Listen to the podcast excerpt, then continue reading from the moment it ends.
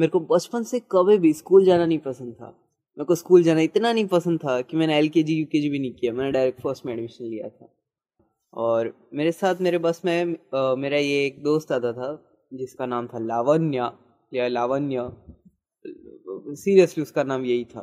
तो वो हमेशा मेरे को चिढ़ाता रहता था कि मैं कभी स्कूल नहीं जाता कभी मैं स्कूल नहीं आता और वैसे करके। और मेरे को थोड़ा बुरा लगता था। आई डोंट नो मैं क्यों बुरा लगता था क्योंकि उस टाइम स्कूल नहीं जाता हाँ ठीक है, नहीं जाता ना, पर फिर भी मेरे को बुरा लगता था। तो हाँ मैं उसे कुछ बोल नहीं पाता, लेकिन हाँ मैं घर पे जाके सोचता कि भाई, ये कोई ऐसा क्यों चिढ़ाता है और वो फिर मैं किसी को बताता भी नहीं था। तो एक बार ये हुआ कि हम एक दिन वापस आ रहे थे बस से और वो मेरे को फिर से पूछने लगा कि तू तो स्कूल ही नहीं आता है तो स्कूल कैसे नहीं आ सकता है? स्कूल में कितना मज़ा आता मेरे को नहीं आता था मज़ा। मेरे को बोलते, स्कूल में कितना मज़ा आता है तो स्कूल आना चाहिए। और तभी मैंने सोचा कि भाई अभी मेरे को कुछ बोलना पड़ेगा। मैंने उसको बोल दिया मैं सीक्रेट एजेंट हूँ। इसलिए मेरे को कभी कभी सीक्रेट मिशन पे जाना पड़ता है इसलिए मैं स्कूल नहीं आ पाता हूँ। और उसने मान लिया। तो एक दिन हमने ऐसे बात किया और तभी से वो मेरे को सीक्रेट एजेंट मिधांश बोलने लगा। हाँ क्योंकि बचपन मेरा नाम मिधांश था।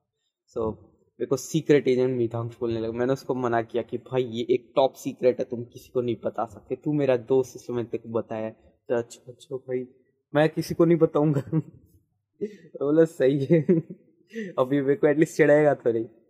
तो बस मैंने एक बार उसको ये बोल दिया। तब से उसे मेरे को कभी चिढ़ाया नहीं। मैं तो एकदम खुश। तो भाई, पता नहीं, थोड़े टाइम बाद उसकी एक बुक गुम गई। वो बुक पूरी भरी हुई थी। और उस टाइम पे बुक भरी हुई होना एक बहुत बड़ा फ्लेक्स होता था। मेरी कभी बुक भरना तो दूर वो चालू भी नहीं होती थी यार। मैं फ़र्स्ट से फोर्थ तक तो मैं बहुत वाहियत स्टूडेंट रहा हूँ।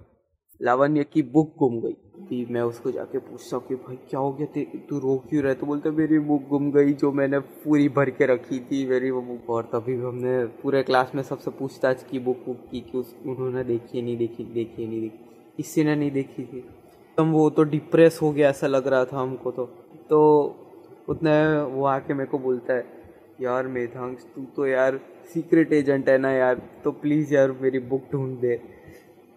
मैं उसको बोलता हूँ कि, ऐसे कैसे बुक ढूंढ तू तेरी? बोलता है, यार तू अपने सीक्रेट सोर्सेस को इस्तेमाल कर। ऐसा कुछ पता नहीं उसे क्या बोला था, लेकिन वो मेरे को बोलता है कि प्लीज़ यार मेरी बुक ढूंढ दे। अभी मैं कभी भी किसी को भी ना ना नहीं बोल पाता हूँ, क्योंकि यार वो ताकत नहीं है मेरे में। कोई मेरे को बोलते हैं हाँ भाई, ये काम कर दे, मैं अगर मेरे को नहीं करना होता, फिर मैं उसको बोल देता हूँ कि हाँ भाई, कोई कोई बात नहीं, मैं कर दूँगा। हाँ कोई टेंशन नहीं, हो जाएगा। भले फिर वो काम करना मेरे लिए बहुत ज़्यादा मुश्किल है, लेकिन फिर भी मैं किसी को जल्दी ना नहीं बोल पाता हूँ। तो मैंने उसको बोल दिया कि, भाई, कोई टेंशन नहीं, तेरी बुक मैं ढूंढ दूँगा। जोश जोश में आके, अभी घर पे आके मैं पड़ गया था, सोच में कि, भाई साहब, अब इसकी बुक कैसे ढूंढूँगा मैं? क्योंकि क्लास में हमने सबसे पूछताछ कर ली थी, किसी के पास तो बुक थी नहीं। भी किसके पास होगी बुक? तभी मेरे को ऐसा एकदम से याद आया कि मेरे दो दोस्त उस दिन स्कूल नहीं आए हुए थे। एक तो था आदित्य और एक थी मेघना। हाँ ये उनके रियल नेम्स है।